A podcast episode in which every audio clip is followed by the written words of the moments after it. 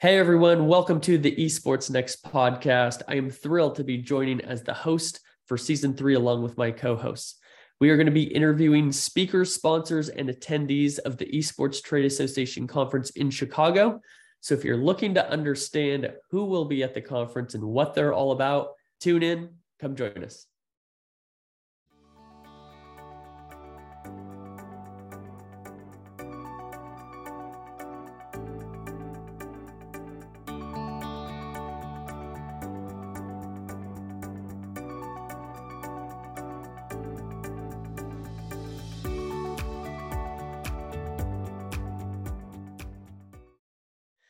All right. Welcome to another episode of the Esports Next podcast. It is my pleasure, alongside my lovely co host, Megan Van Petten, to welcome our two guests today. We have Chris Silbernagel and we have Jeff Gayduk from Publisher Sports Planning Guide.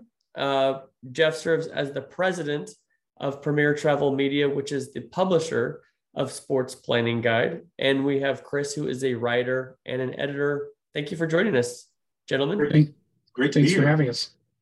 Absolutely. Well, one thing that you, your expertise, one thing that you focus on, which is greatly needed in the esports space, which we're excited to talk about. We're excited to have you at the Esports Next conference, is travel, right? Is travel around sports, travel around esports. Why don't you start off, off by giving us a little bit of an idea of what does that look like from the traditional sports perspective? Yeah, yeah. So I, I, think one of the cool things, um, and first of all, thanks for having us on, John and Megan. Um, one of the cool things is we've had a, a, real front row seat to the exponential growth of sports tourism. When we started this uh, publication back in 2009, there was an industry, but it wasn't really well organized. It was not super well developed. Um, there was a lot of people kind of flying by the seat of their pants, so to speak, and um, putting events together that in some circumstances had no business putting events together. Uh, but really, um, as the industry has matured and as money has flowed into the sector, uh, we've seen really the professionalization of sports tournaments around the country. Um, that's you know not only in the rights holders that are uh, developing events, um, the governing bodies uh, from the Olympic level, um, but specifically uh, the massive development, and Chris can certainly speak to this, of the facility segment um, that has really spurred this growth. And I think what's changed is that, you know, while travel is a, uh, a massive component of it, um, when you talk about these facility developments, it's about economic impact, and and we sort of we sort of shifted the focus away from yeah it's it's just travel sports. Now these are economic engines for different communities. Mm-mm. i love that. You know something that um, is true that jeff you have been at the beginning of this you know sport kind of sports travel industry and we're seeing a lot of the same things happening in esports and so while there's a lot of confusion, maybe there's a lack of empirical knowledge in the space, those who have been at the same growth phase in other industries, a lot of times are saying, hey, you know, I may not know everything about the space, but there's some really important uh, things here that I've seen before that we know are coming and we can um, get ready for those things to help the industry grow. Is that accurate? Yeah, I, I, absolutely. I, nobody can really predict the future, but it has so many of the elements that we saw in some of these traditional sports that started to mature and develop. And if you just look at the sheer numbers of players in the esports arena, um, you know, I have used this phrase over the last couple months since we uh, announced the partnership with you folks is you know what is it like 83 to 87 percent of high school kids do e-gaming? Yeah. Okay. And i say okay how many of them play high school baseball? What percentage? Two? One? I don't know right? So just, sure. just your your your pool of available talent for events is so massive that there's no way the industry is not going to grow as long as we just facilitate that and we be good stewards of it and kind of help sure. those folks that are involved in the business you know learn their way through it it's going to take time nothing happens overnight You know, I love what you said, Jeff, about being good stewards of it. Specifically, I think the best thing that the association has done is support chapters on a local to global level. I've never seen anything like it, and, and having seen it since we launched in January, how fast it's grown. And it's just been delightful to say, oh, you want to do that? Here, here's a real helpful infrastructure for that. You know, go at it. Yeah. And, and you know, John, we had a conversation, uh, was it last week about sort of the the esports industry and how it's different than the traditional sports industry where in in you know take my example of baseball you start at the pee wee level and little league level and then you work up to traveling yes. teams and and state and national where esports started as on a national stage or an international stage i should say right and that's what makes what i think you're doing so smart megan is you're sort of you're bringing it back down to a local level where people certainly recognize the value of the international aspect and that should be a, a massive appeal to anybody. Um, but the grassroots is where things get done, as, as you recognize, right? And if you can build that into and get communities around it, um, that's where you're going to see that next phase. Absolutely. Yeah. And Jeff, you mentioned our our partnership. We'll get into that in just a few, and we'll bring Chris into that conversation, who is a, a key component of that. Um, something that is unique about esports as we're talking about this topic is it's so global. Um, you know we, we we see other traditional sports that are nationwide but it is rare outside of let's say maybe soccer that uh, a sport is is this global. Does that either create opportunity or create more complexity uh, and more questions to try to figure this thing out well, well, Chris is the soccer guy, so he can maybe explain parallels. I mean, it depends because you know, soccer is you know, you take a ball out into a field and you kick it around and you can play it. With video games, yeah. you need a TV, you need the the console, you need a PC, you need if you're going to esports, you need the venue for it, or at least a local place that will have all of the equipment that people need to do that. But that said, it's becoming more globalized in the sense that everyone can get into it. I like to say that, you know, people like specific sports, like, you know, soccer is obviously the most popular sport in the world, but it's still a selective thing. Not everyone likes soccer. A lot of people like baseball, a lot of people like et cetera, et cetera. But in terms of video games, it's not really in that category. So video games and gaming in general and esports, it's kind of its own machine. It's its own ran and it can kind of coincide with both where you have a lot of people that will like i don't like baseball but i like football but you have a lot of people who like football and like esports and vice mm. versa for anything else. It's a huge huge market to work with. Interesting. You know we talked a little bit about the uh, or touched on the economic impact of things. The, the, the space we're at in esports right now a lot of people are calling it esports winter where there's some struggle with the monetization, sustainable business models. We're seeing some teams either go out of business, be be acquired, or or layoffs happening to to uh, reduce some costs. It we're really in need of some great economic impact in finding multiple opportunities to drive monetization. Can either or both of you share a little bit about, from the traditional sports uh, perspective, how you have seen um, travel media drive monetization. Yeah, I, I, I, could certainly speak to that. I, I think that when we saw this this phase of growth in sports tournaments, uh, this was going back to maybe the early to mid teens, 20 teens. Um, it was all around sort of the structure of how the sport started to develop.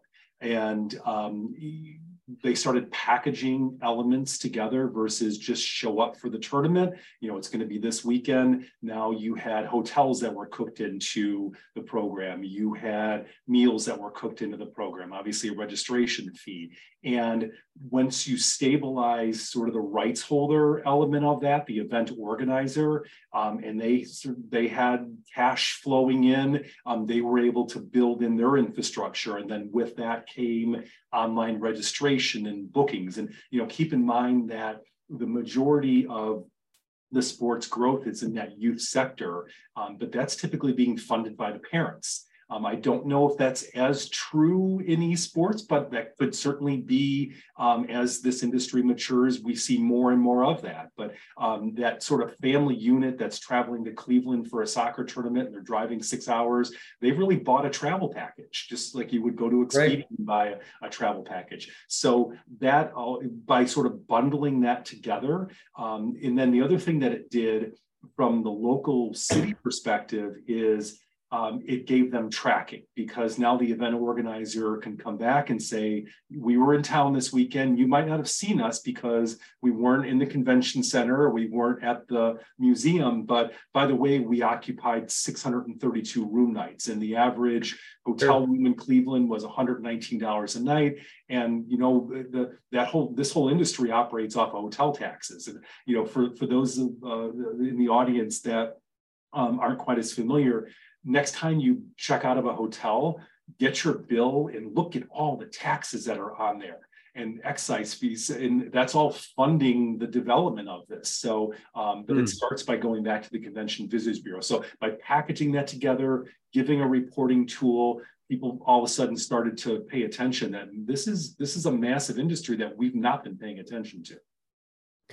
Yeah, I think as well, you know, you touched on uh, going from the the professional ranks to what is now emerging as amateur esports and and youth esports, and so while you do see some economic impact from, uh, let's say the the OpTic major in Dallas for Call of Duty, where uh, they're ho- holding a hosting a homestand, a lot of the local community is going to that arena. Some people like Megan Van Petten are flying in from Chicago uh, for that. But when you look as amateur youth esports is growing, uh, leagues like XP League, for example, they do a big North American finals that's happening in Orlando. And all these kids and their families are all flying to Orlando, staying there, um, eating, um, you know, hotels, everything. And that's going to provide an even greater impact. And then the more that happens, then we start to see that traditional revenue trying to drive. It kind of sounds like what you're saying there. Yeah, absolutely. does. I think at the same time, though, too, John, is I don't want to discount the benefit to the local community events because I think that's a huge opportunity as well. Mm. And everything shouldn't have a dollar sign attached to it. That's the engine that drives it, fortunately or unfortunately. But um, sure. you know, thinking about you know building strength in your community, building community assets.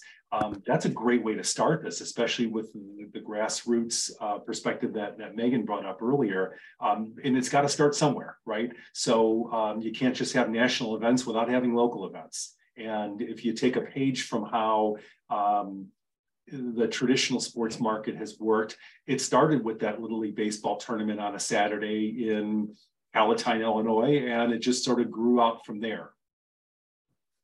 Yeah, and I think, Jeff, this might be a good segue into um, a lot of people don't even know what they don't even know.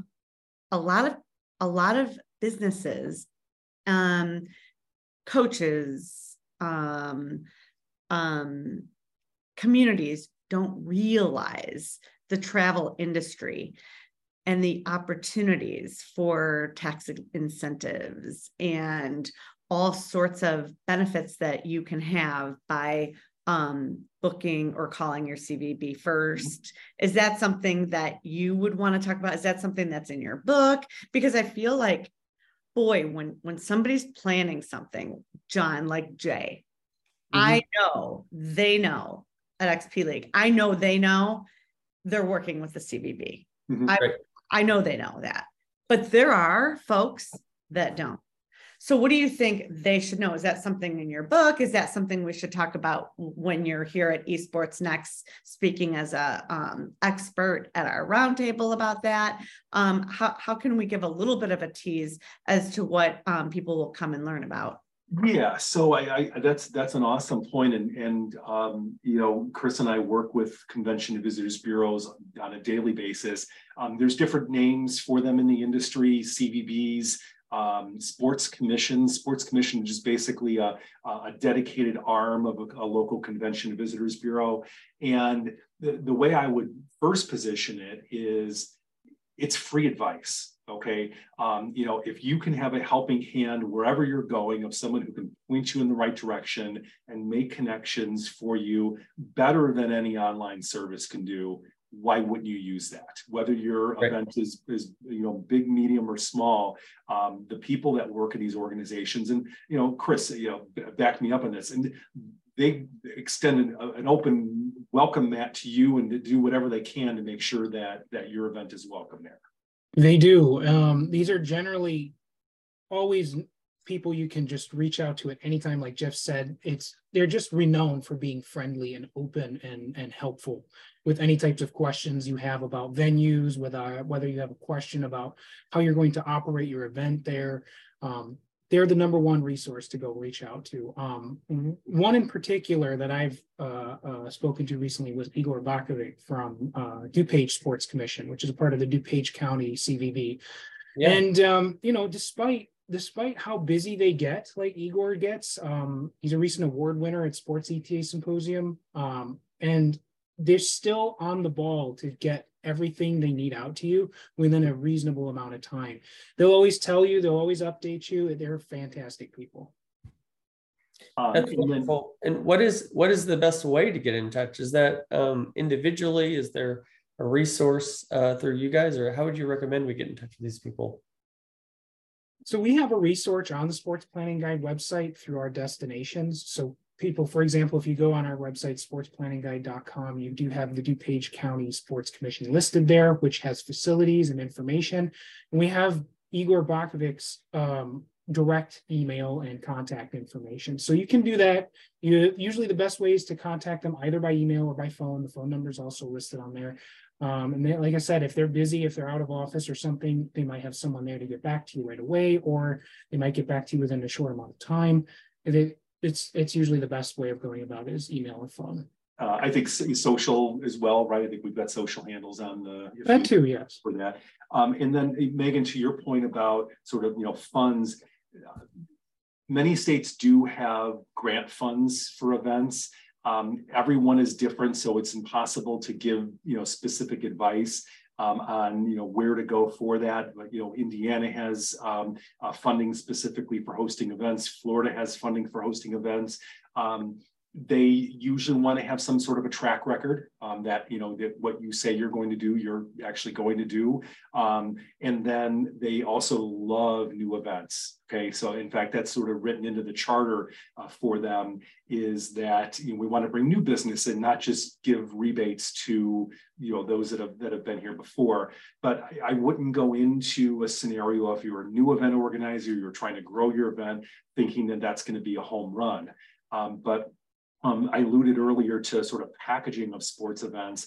Um, the byproduct of that is when event organizers started packaging those elements together, they started getting rebates from hotels. So for every time that your players are staying in hotels, there's a commission that goes back to the event organizer. And it's not funny business, it's the money that they were going to pay anyway. Um, but the travel industry in its inner circle works off of a commission basis. That's how travel advisors work. That's how tour operators work is that there's sort of a retail rate. And if it's booked through an entity, there's a um, sort of a, either a net rate or a commissionable rate. And part of that reward for bringing that business in is the event operator would receive a hotel rebate from that. And, you know, the bigger your event becomes, the longer people stay, the more money you make on that. And that certainly helps fund that process. So that should be available really to anybody coming along. And if you do have one of those up and coming or marquee events um, that you're looking to place, I would absolutely look to these different state groups and see um, if you might be able to qualify for any sort of a grant fund. So I have a question. Um, I have seen some of y'all's magazines. They're great. I love your work. I love your company. And I love that you're in Sweet Home Chicago and you're our partner. So when I looked at the film magazine for the film industry, mm-hmm. I was able to see almost every state and the grant they would give in your magazine. Yep. If you did a film in that state, do you ever see esports getting that organized? Um, film is a unique animal. Um, and and the, the reason I say that is because um, these film incentives are usually passed at a state level. Um, they're usually multi-year programs and they're done under the guise of um, sort of economic employment. Okay, and I'll, I'll give Illinois because we're, we're, we're both in Illinois here. So Illinois recently passed a new film incentive, uh, very lucrative, and there is, as a result of it, there is a lot of productions being shot in Illinois. Um, we met with the Illinois Film Office about a month ago, and they're processing about 500 permits a year now um, for film production.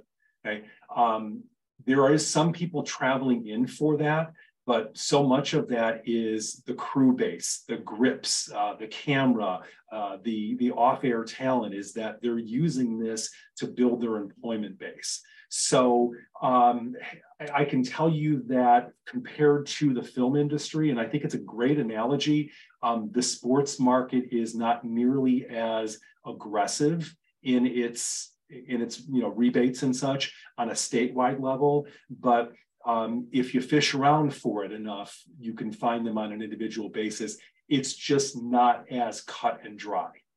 As, and that was that was my vision for Esports Next magazine, which, mm. which we'll go into talking about that everyone's going to get when they come to the conference. But my vision, my dream was that you would open up and say, "Oh my gosh, so which state should I go to?" for my event or which state should I consider because what state has the best tax credit because mm. that's what some of these um, these majors or you know scholastic events and competitions need they need the money. Yeah. and they you know their their teachers are tired. You know there's just a lot of solution there for those grants. Go ahead john.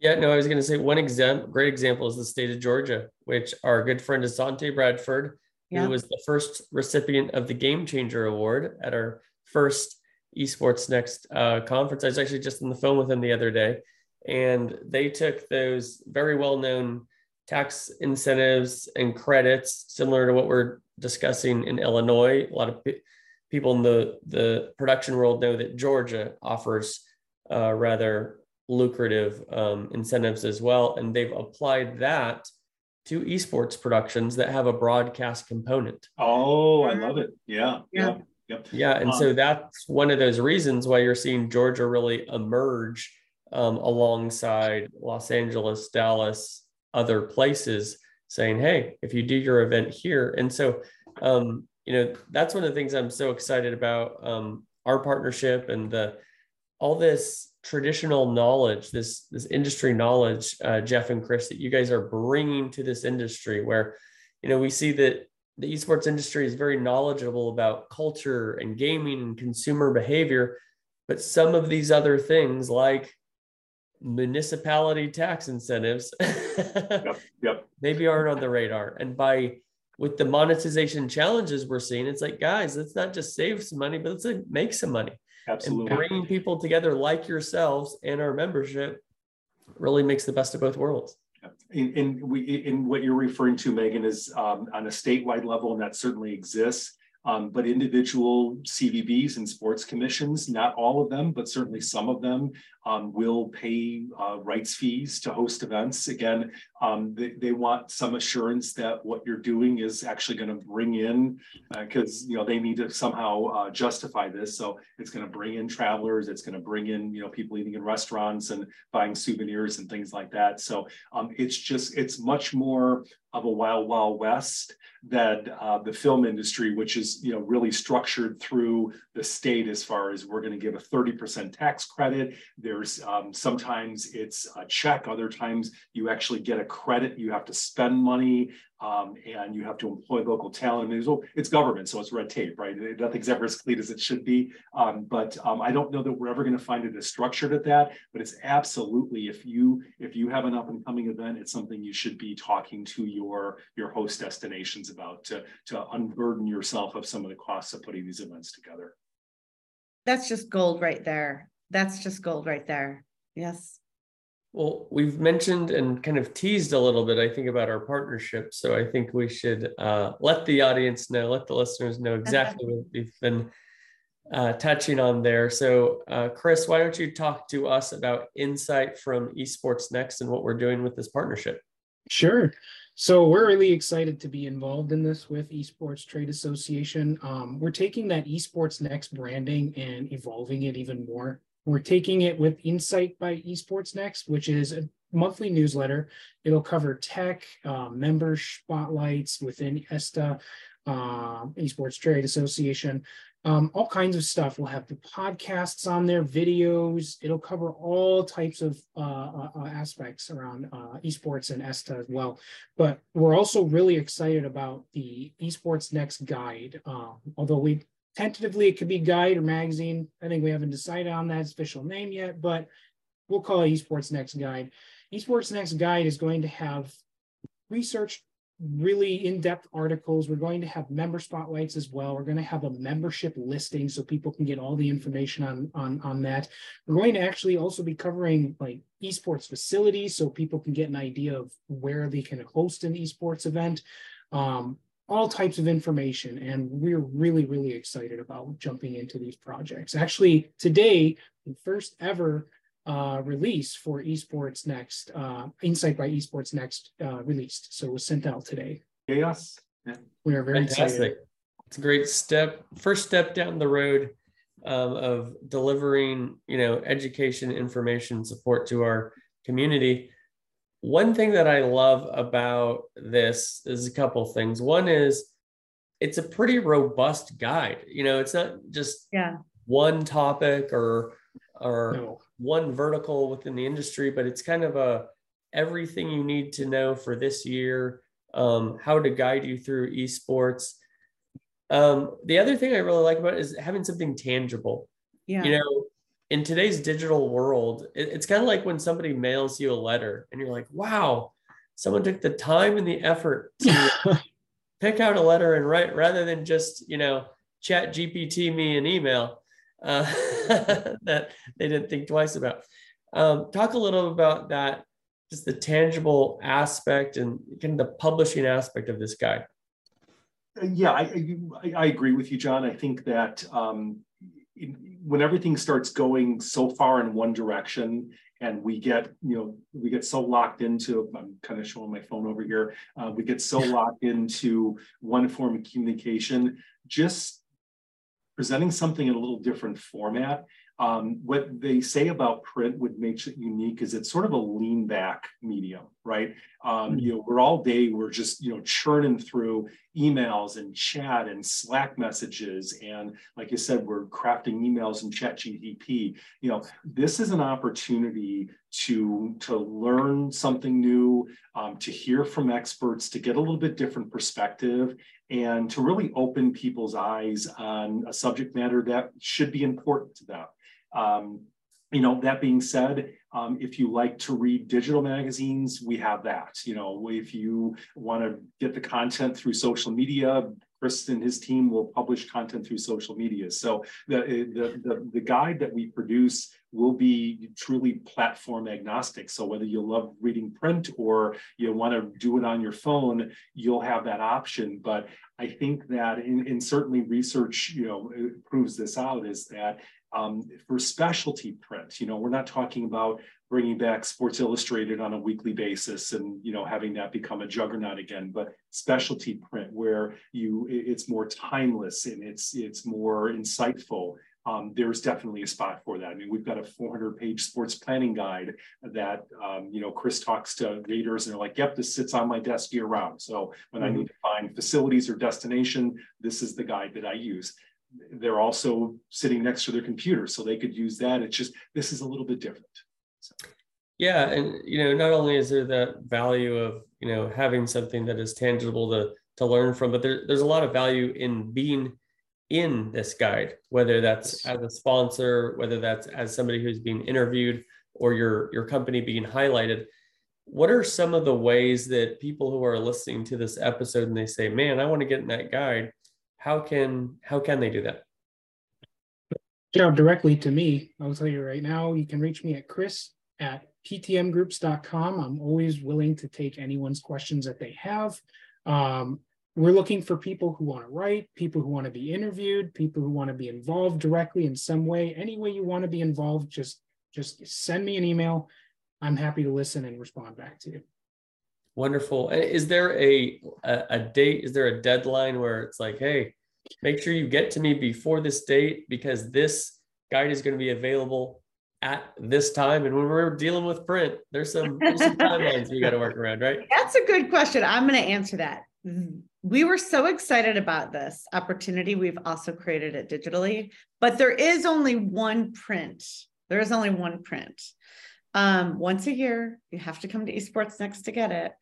And yeah, there's a deadline for that. So maybe we should push this show forward. And yes. then, um, based on popular readings and demand and excitement, we decided to do is it four times a year we're doing the digital or is it every month? Every month. Yep.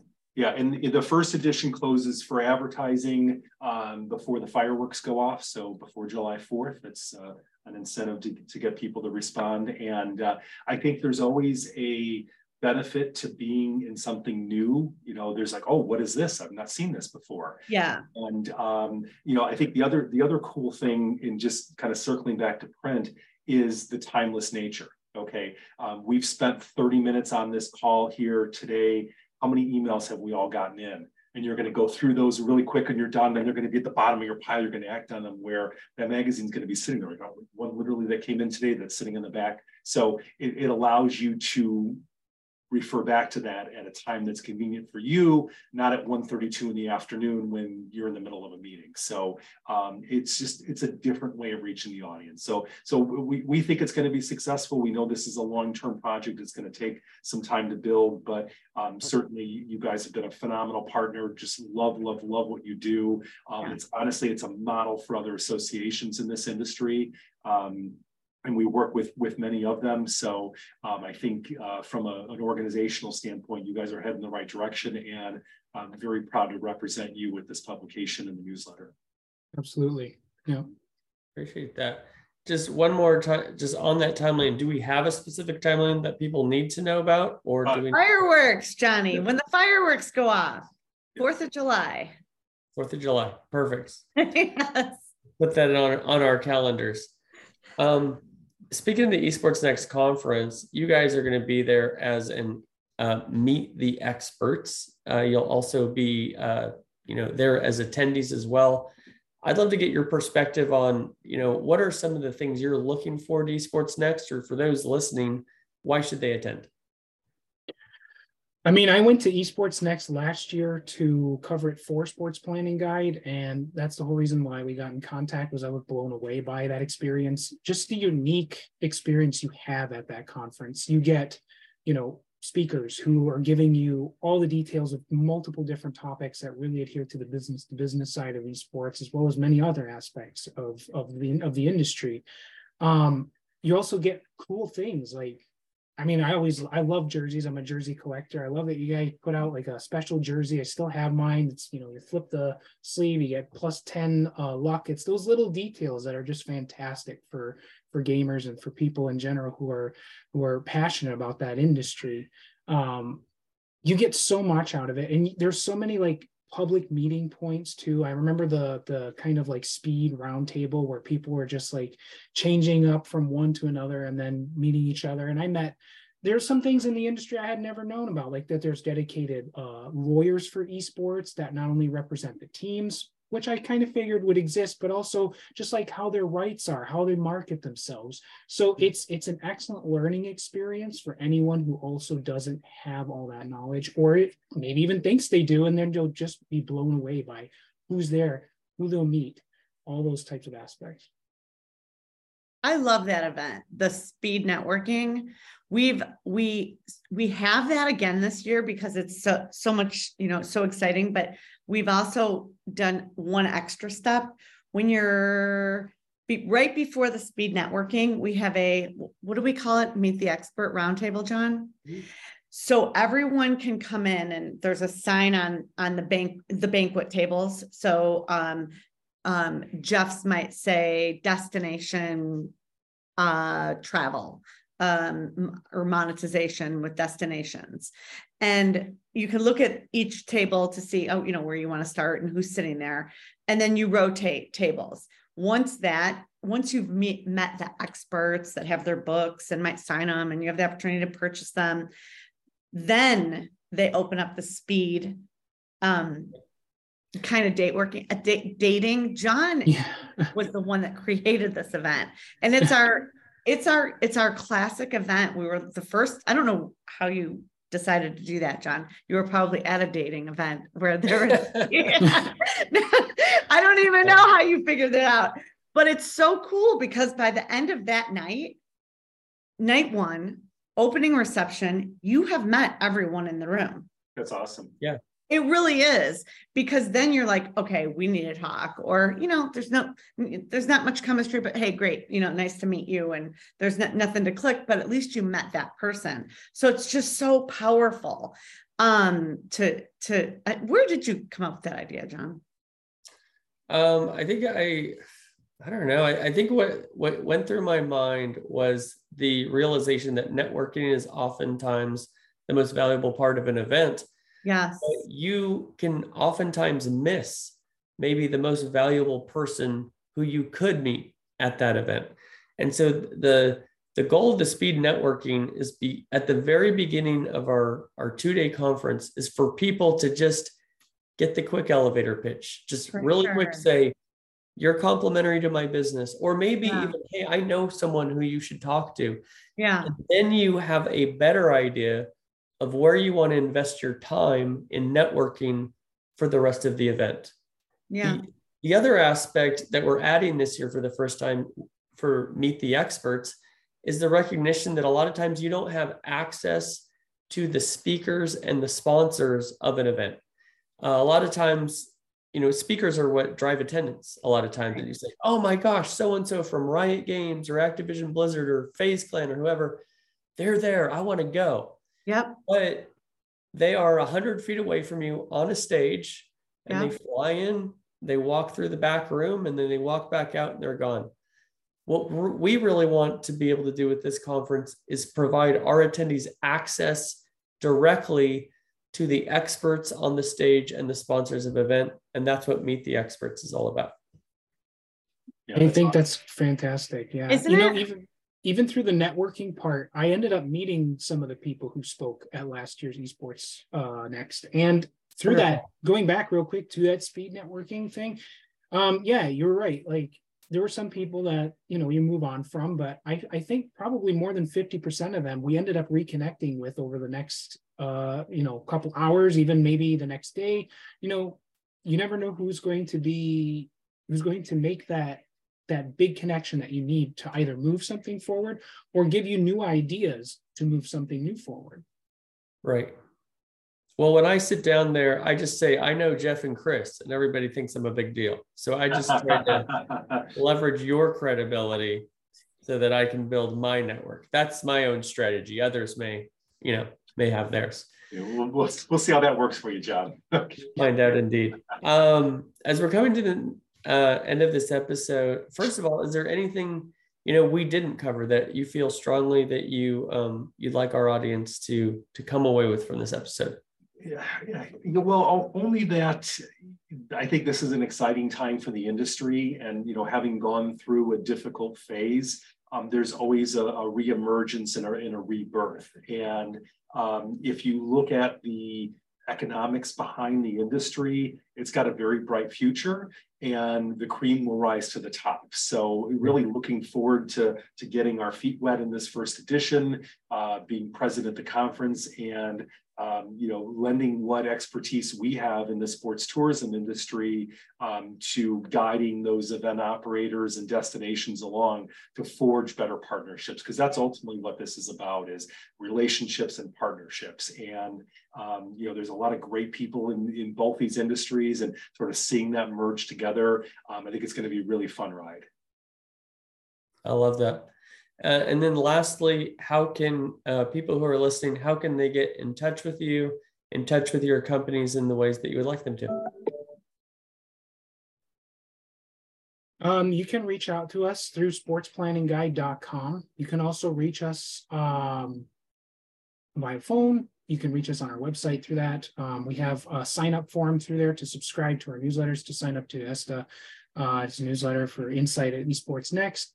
Um, you can get any information you want any through any of those means. Um, you can also reach out to us directly. Uh, I, as I said earlier, my Chris, my email is chris at ptmgroups.com and Jeff is jeff at ptmgroups.com. We're always happy to answer any questions people have. And we'll be at the conference. And we'll be at the, and conference. Be at the conference. And Perfect. an expert and one of our experts. Perfect. Well, we really appreciate all that you guys are doing, uh, not just to support the industry, but specifically partnering with ESTA with the goal to bring people together and provide more sustainable growth for the industry. So, Chris, Jeff, on behalf of Megan as well, thank you so much for joining us on this episode of the Esports Next podcast. Thanks for having us. We appreciate it.